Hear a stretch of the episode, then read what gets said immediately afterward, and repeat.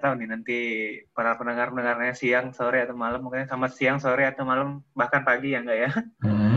episode kelima Wolusen Podcast hadir lagi aja ternyata kita tidak cuma berhenti di episode keempat alhamdulillah 2020 ada episode kedua ya. Iya, kita nggak mesti nunggu sampai dua tahun lagi ya kayak sebelumnya. iya nggak ada tahun lagi baru episode baru ya kayak Iya, kayak di kayak biaya produksi terus proses produksinya ribet banget gitu ya. Iya. karena mungkin eh, di tengah pandemi gabut juga mau ngerjain apa yang penting kita bikin review film. Mm-mm. nah kali ini Ah, gue dan Angga bakal review sebuah film eh, original Netflix Indonesia kedua setelah The Night Come For Us karya Timo Cahyanto. Sekarang kita bahas yang kedua. Itu adalah guru-guru gokil. Yeay.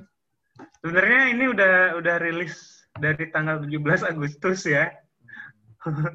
Reviewannya baru muncul uh, awal-awal September. Ah, nggak, nggak terlalu jauh lah ya.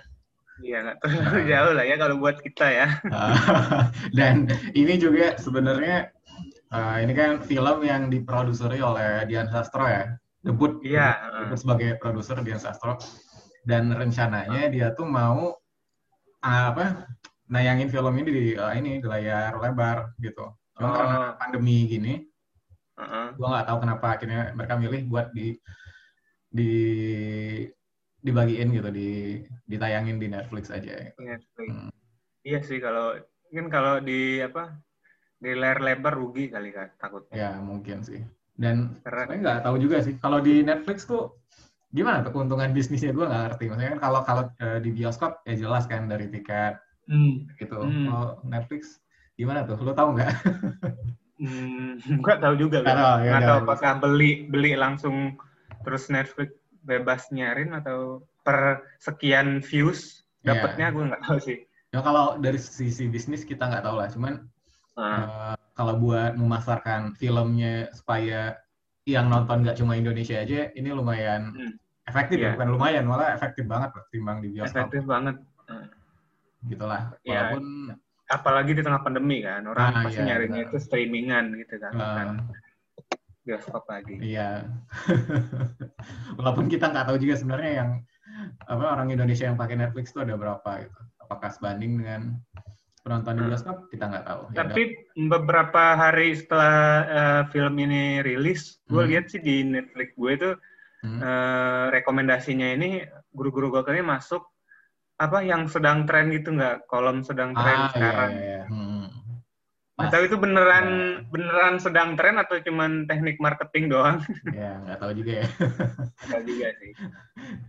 Bahasa Inggrisnya Crazy Awesome Teacher. Oh, crazy awesome teacher. Iya, kan kalau film-film eh, Net- eh, film Netflix dari mana pun harus ada bahasa Inggrisnya tiap masuk ke Oh, gitu. Netflix. Oh gitu ya. Gue udah sempat ngecek tadi yang di versi bahasa Inggrisnya. Oh gitu. Oh, iya. Gue kira eh gak usah Hmm. nggak jadi. Apa apa apa? Nggak jadi nggak Apa? jadi. Gue tadi gue tadi mau ngelawak cuman kayaknya nggak bakal lucu gitu jadi nggak usah. Nggak apa nggak? Nggak nungguin usah, usah. Udah udah nggak dapet lagi udah. Momentumnya udah udah salah. Iya. Berarti cara eh, karena pandemi ini kita punya film original Netflix kedua ya. Tapi kita juga masih nunggu sih nggak.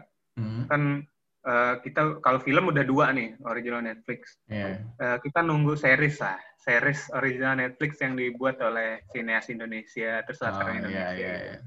Kayak Thailand, Korea Ah. kan udah ba- banyak tuh. Iya, iya, iya. Iya, nggak ada di Uh-huh. Netflix ya. Cuma kalau di Nggak. platform lain, setahu gue udah ada beberapa sih. Kayak Oh, di iya. itu ada tuh yang mainnya, ada Anya Oh, gitu. Iya. gue nggak nonton sih. Ini gimana nggak? Guru-guru gokil ini eh, sinopsisnya gimana? Silakan Anda. Eh, udah sebulan ya, agak lupa. Iya. Kalau nggak salah intinya tuh tentang ada salah satu orang itu namanya taat pribadi yang diperankan oleh Gading Martin. Awalnya dia nggak mau kan, paling anti banget sama yang namanya guru gitu karena bapaknya guru dan dia nggak terlalu dekat sama bapaknya. Cuman karena satu keadaan dia terpaksa jadi guru gitu di sekolah yang sama sama bapaknya tadi. Nah suatu hari eh, jelang gajian gitu ada pokoknya eh, mereka nyimpen duit gitu kan duit uh, buat Hmm. gaji guru-guru di sana plus uang pesangon bapaknya yang katanya mau pensiun tiba-tiba pa- eh, ada ada perampokan lah gitu ada Iya. di duit itu dirampok orang ya dan ya inti cerita dari film ini adalah usaha guru-guru tersebut untuk mengembalikan uang yang kerampokan di sekolah kayak gitu Iya. premisnya menarik sih sebenarnya hmm. Iya, men. Menarik. Jadi film ini tuh eh, ngasih gambaran soal guru-guru di desa gitu ya, yang Hmm. kurangan terus gajinya susah, bantuan dari pemerintah datangnya telat gitu. Ya, Ceritanya ya. soal itu dan dibawain kan biasa kalau kita lihat film-film soal guru yang pahlawan tan- tanpa tanda jasa ini biasa kan dibawa, dibawainnya serius ya biasanya di film-film iya. Hmm. beberapa film itu tapi di film ini guru-guru gokil ini mau ngasih lihat sisi lain guru yang sisi lain seorang guru gitu beberapa Hmm. orang guru gitu Hmm. yang punya misi yang cukup uh, berisiko melawan penjahat di sini untuk menyelamatin gaji guru yang dicuri. Iya, benar sekali. secara cerita menarik gitu kan Hmm. Eh, plotnya menurut lu gimana enggak Pokoknya sebelum gue nonton, gue expect-nya bakal Hmm.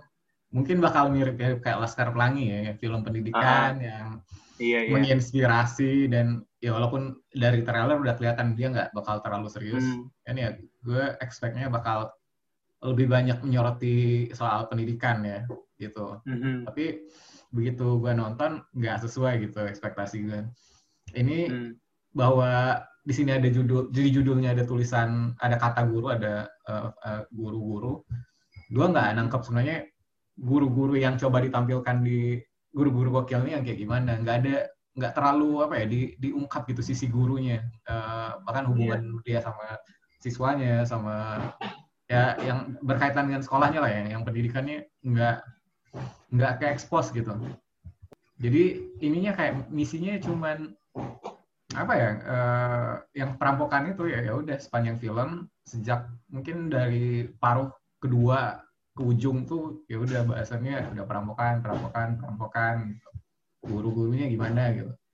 Value yang gue tangkap jadinya kenapa dinamain guru-guru gokil ya karena memang jadinya itu karena memang mereka lagi ngelawan penjahat gitu ya nggak nggak menceritakan iya nggak ada sisi menceritakan eh, sisi gurunya itu dikasih gokil di sana tuh karena memang mereka ada misi aja gitu gitu ya Gitu cuma gitu gue kan. mikirnya go- eh, guru-guru gokil kan yang gue kira Ah. bakal berhubungan sama dia ngajar Iya, apa gitu pendidikan. dengan cara yang gokil Iya. apa gitu kegokilan yang kayak gimana taunya ya usaha mereka buat membalikin uang hasil perampokan itu buat ngambil ulang hasil perampokan tadi itu Ya, sih padahal- agak, agak kecewa Iya. gitu. Padahal sih menurut ada beberapa scene eh ada satu scene itu di mana Gading Martin tuh mencoba eh, monolog makna guru kenapa bapaknya dan guru-guru lain itu betah jadi guru Ah. gitu wa- walaupun gajinya kecil segala macam. Iya, Tapi iya. kurang sih nggak kerasa Iya, iya. maksudnya Hmm. kenapa dia menemukan makna itu gitu Hmm. ketika eh, dikasih hadiah kalau nggak salah ya sama muridnya. Tapi kurang gitu. Iya. Makanya eh, yang kayak gue bilang sisi pendidikannya di mana gitu. Iya.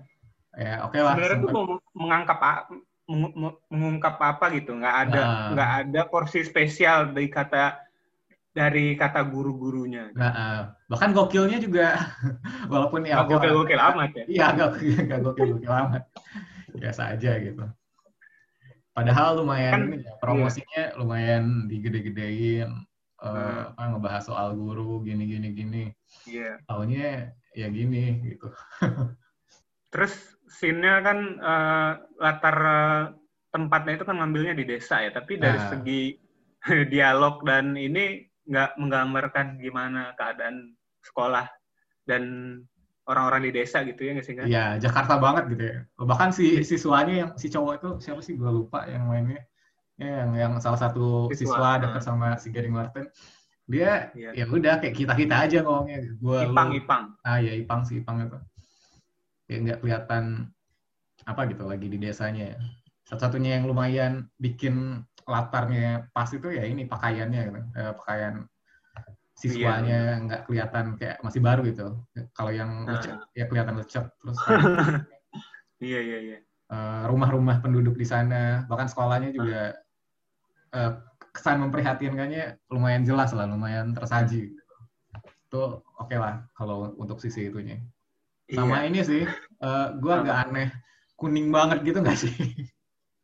Oh ininya ya, nah, gradingnya warnanya ya? Ada sih warnanya. Jadi gue gua nonton itu kayak ini kayak nonton film-film atau series Amerika yang latar tempatnya cowboy, di, film-film cowboy gitu. Di Meksiko gitu atau di Amerika Amerika yeah, yeah. tengah ke atasan ya. Eh Amerika tengah ke selatan. Uh-huh. Jadi aneh aja kayak kuning banget gini. Mungkin mau mau ngeliatin sisi apa?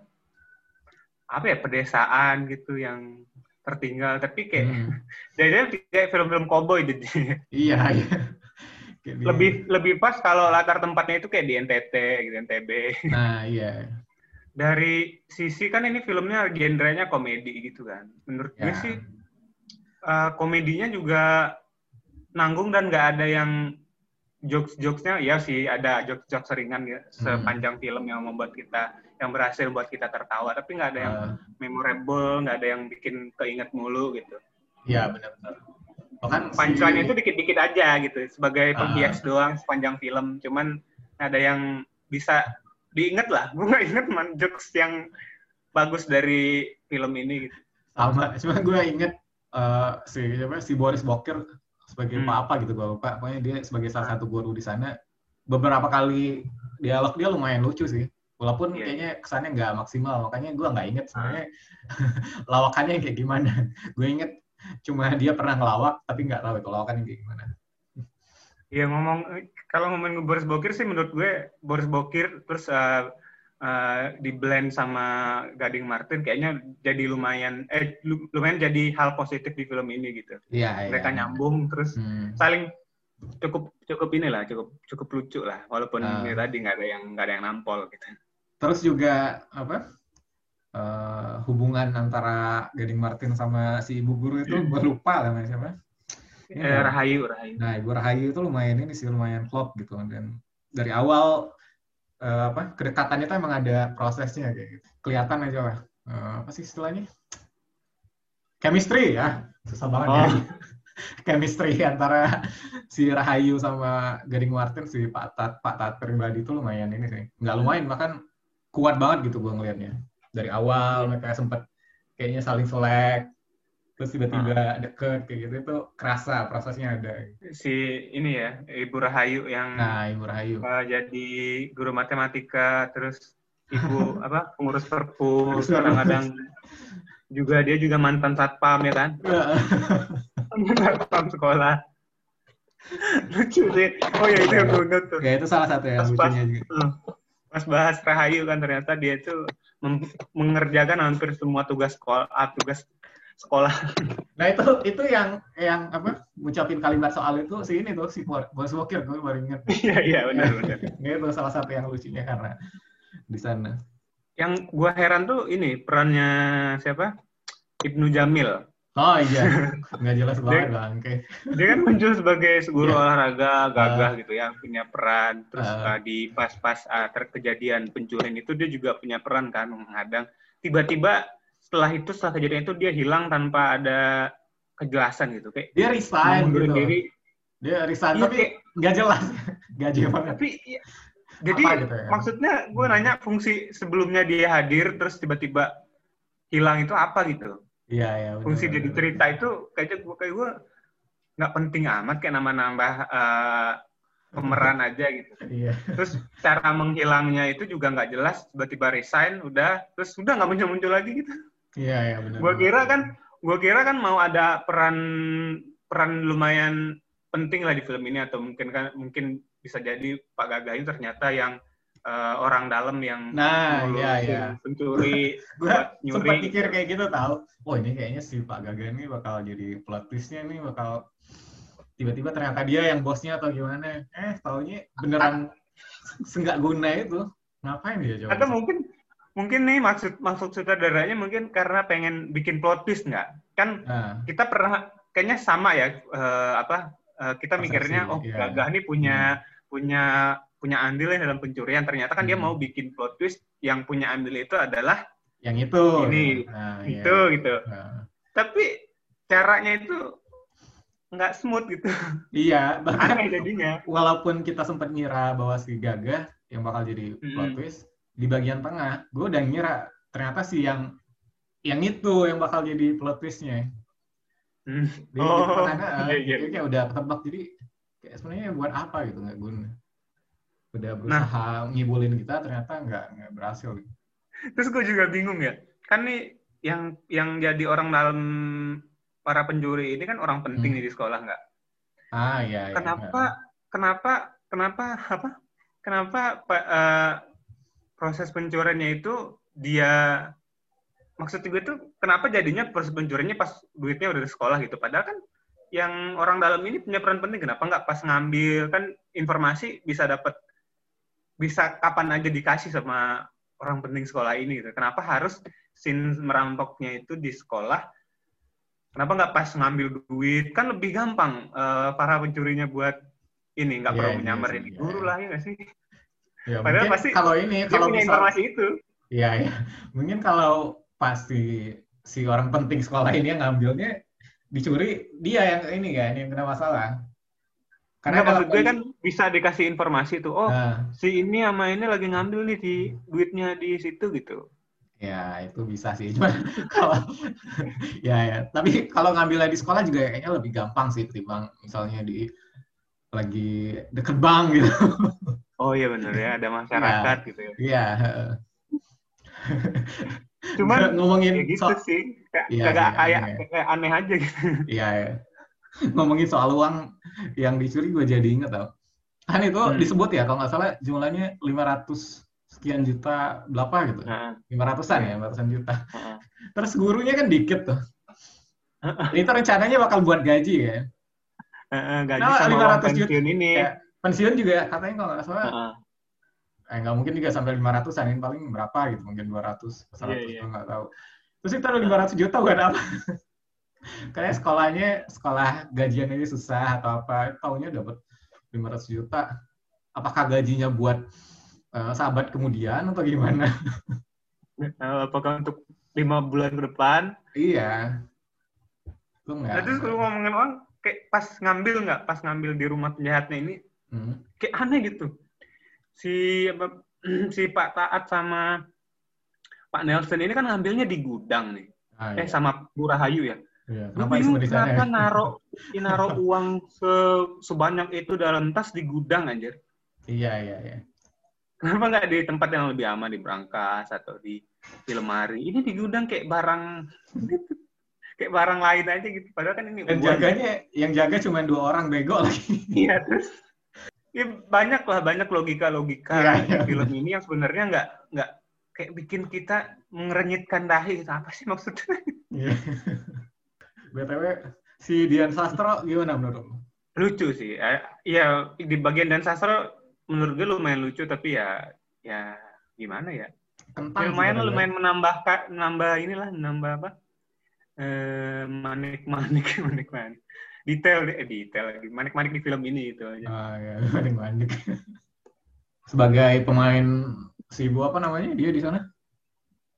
Ibu ini ibu aduh ibu Bu Nirmala, Bu Nirmala. oh ya Bu Nirmala benar Ya kan, kalau Dian Sastro kan Bu apa lu tadi? Hah? Dian Sastro kan biasanya ya biasa gitu kan sebagai karakter yang anggun. Di sini dia benar-benar kebalikan sih sama karakter-karakter dia di film-film sebelumnya. Kesan dia ca- cantik Iya. terus anggun gitu nggak kelihatan. Awalnya lumayan ini sih lumayan menarik gitu. Karena apalagi pas di bagian mukanya terus ada tiba-tiba ada tiba-tiba ada ada jerawat, ada nggak inilah nggak Dian Sastro banget lah di sana. Ulalit gitu kan Iya, lemot terus hal, hal yang penting Susah. bagi dia itu cuma rengginang gitu ya susah fokus. kan si si Boris Bokir Boris Bokir naksir ya sama dia. iya Nah, kan dia kayak gitu tuh di awal-awal. Kayak di bagian tengah atau di bagian mana gitu. Tiba-tiba kayak nggak kelihatan lagi kayak gitunya si iya benar kesan Mm-mm. si Nirmala yang dia lemot, eh, susah fokus gitu. iya Tiba-tiba hilang aja dan nggak jelas gitu. Jadi pas pas filmnya lagi fokus sama misi, Iya, Nirmala udah nggak kelihatan lagi. Uh, uh, jadi kayak biasa lagi kayak ya, ya udah Dian Sastro gitu. Mm. Dan Bener, itu bener. agak ini sih apa plot hole kata gue. Nggak nggak ada kejelasan. Ini sama plot hole. Iya, beberapa karakter kayak jadi plot hole di film ini gitu kayak Pak Gaga, Iya. Bu Nirmala. Gitu. Hmm. Terus peran murid-muridnya menurut gue juga jadi nggak jelas gitu kayak Iya. nanggung nanggung enggak pengen jadi apa pengen jadi karakter-karakter sekilas doang juga enggak gitu kayak Hmm. Dia itu pengen masukin saudaranya kayaknya pengen masukin eh, pun- apa murid-muridnya punya peran dalam misi eh, pengembalian uang ini tapi nanggung gitu kayak. Iya iya benar benar. yang juga nggak konsisten nggak gimana eh, film ini menggambarkan sosok penjahatnya villainnya. Nah, awalnya Iya, kan dijelasin tuh eh, ya kayak penjahatnya itu kaya raya gitu Hmm. kan menguasai pokoknya menguasai desa gitu tapi tapi dia kerjaannya tuh nyuri duit yang sebenarnya pas di akhir pun dia bilang itu nggak seberapa buat dia gitu ya nggak sih iya iya iya. iya. jadi gunanya nyuri duit itu buat apaan gitu padahal kan dia, di akhir juga dia bilang ini duit nggak seberapa buat saya karena emang digambarin kan dia emang kaya banget kan Iya iya. Menguasailah desa itu apa sektor-sektor ekonomi desa itu dikuasai sama Pak Le ini. Ah, Cuman kerjaannya konflik pencetus konflik di film ini adalah dia yang mencuri duit yang nggak seberapa. hmm. Jadi maksud gue tuh apa sih maksudnya gitu? Kayaknya itu udah karakteristik orang yang tamak-tamak banget sih. Maksudnya Oh, dia kan udah kaya. iseng gitu ya. Ah, Terus tunduknya sama cincin ini lagi cincin batu Iya, akik jelas banget. Makanya sebenarnya film ini gimana gitu memposisikan dirinya. Dia berusaha untuk jadi film yang serius atau komedi. Nah, Kita serba nanggung gitu. Kayak yang cincin kan itu dia bu eh, ngebawa kita buat ini kan ke soal komedinya. Mm-mm. bahwa si bosnya itu takut sama eh, cincinnya hilang atau apa gitu. Cuman kayak kok kayak gini gitu ya, nanggung banget. Padahal dia digambarkan kan suka suka ini suka membunuh segala macam. Iya, mm-mm. cincin doang. Nggak dijelasin lagi kenapa dia Terus endingnya juga kentang banget kalau menurut gue sih endingnya. Iya emang. Kayak proses penyelesaian konfliknya, kayak berantem-berantem sama Ah. Pak Le dan anak buahnya itu juga apa sih? Terus terus maksa banget ada adegan eh, apa? Adegan di atas di atas atap gitu. Hmm. Kayak tiba-tiba emang sengaja dibuat adegan di atas atap biar ada scene nebar-nebar duit nggak? Ah iya. Tapi ke sananya itu kayak apa gitu gemak gitu. Iya. Terus nyebar-nyebar duitnya juga kenapa gitu. kan mereka mereka susah gitu kan sekolah ya eh, keuangannya nggak terlalu bagus gitu kan bahkan si Pak Taat kalau nggak salah eh, sempat dibilang katanya bakal susah soal gaji gitu-gitu. Iya. Terus kenapa dihambur-hamburin gitu coba duitnya? Masyarakatnya ngambilin lagi. Karena masyarakat arisannya pada pada datang terus diambilin uangnya. Gua nggak ngerti sebenarnya. kayak, Motivasinya. kayak maksa kayak maksa gitu ada adegan nebar-nebar duit kayak film Iya, iya. yang kayak Money Heist gitu. Ah, film-film mafia kayak gitu. Nah, rating dari lu dulu nggak? Berapa nih? Dari gue gue 6 sih. Karena gue udah eh, ekspektasi gue hancur dan ketika tahu filmnya tentang itu juga hancur di sana gitu. Jadi gue ngarepnya ini bakal film pendidikan yang gimana gitu kan yang mungkin yang ngambil sisi beda tapi yang tetap ada pendidikannya ternyata nggak ada. Ternyata nggak nggak se sebanyak itu. Jadi ya 6 terselamatkan sama ini mungkin eh, aktingnya yang gad- gading lumayan sama si ibu ibu Rahayu. Rahayu. Hmm. 6 dari 10 ya. Hmm. Kalau gue sih, kalau dari gue lima setengah lah, lima setengah. Jahat banget lo sama Dian Sastro. Ya, berarti Mbak Dian Sastro harus berusaha lebih keras lah. Ya. ya. Karena ya film ini kayak berusaha jadi film eh, kriminal komedi yang dengan balutan plot twist dan segala macam terus ada sisi-sisi menyentuh cuman semuanya gagal dari di, di semua aspek menurut gue komedinya ya komedi nyeringannya lumayan membantu Ya. walaupun nggak ada yang nggak ada yang eh, Nempel. keinget Ah, ya Ya. terus ya Gading ternyata Actingnya bagus. Iya, seperti, seperti biasa ya. Di seperti Love biasa Sale, di, seperti biasa. di Kocak. film sebelumnya. Heeh. Dan Boris Bokir juga jadi lumayan jadi punchline lah di film. Iya. Hmm. Sedikit penyelamat. Iya. Hmm. Tapi karena kayak gini mudah-mudahan eh, apa film-film ya di mana pun lah film-film Indonesia karena emang udah lama juga nggak sih kita nggak Oh iya. karya film Uh, mungkin eh, sines Indonesia. uh, mungkin karena ini juga ya kan kita udah lama banget tuh nggak nonton film Indonesia baru. Kayak terakhir tuh di bioskop gue lupa mungkin Maret awal gitu. Oh, ini? Setelah itu Iya. uh, setelah itu nggak ada lagi kan. Jadi ekspektasi kita tinggi gitu ke film ini. Apalagi promosinya lumayan besar-besaran. Eh, ternyata nggak nggak sesuai dengan apa yang kita harapkan kayak gitu. Ya, pemerannya kan lumayan juga kan ada Nah, James iya. Martin. Nah, cuman oke lah buat uh, selingan-selingan gitu ya nontonnya nonton nonton nonton santai Hmm. udah lama nggak nonton film Indonesia nonton film ini lumayan mengobati lah kangenan kerinduan hmm. Mudah-mudahan abis ini ada film-film Netflix original atau di mana pun lah platformnya dari Indonesia Ah, yang lebih Iya, yang hadir hmm. dengan uh, sentuhan yang lebih baik lah gitu ya. Iya. Iya, iya. Udah kayaknya segitu aja ya Iya, review benar. dari Wolusin Podcast episode kelima soal guru-guru gokil, kali ini. Eh, Lo ada lagi yang mau disampaikan nggak? nggak ada. Semoga ada episode-episode berikutnya. Iya, semoga ada episode berikutnya dengan film yang lebih seru gitu ya. Iya. Film atau series yang lebih seru ya. Hmm. Oke, sekian dari Wolusin Podcast. Gue Tio pamit undur diri. Gue Angga juga pamit. Sampai jumpa di episode selanjutnya. Yeay.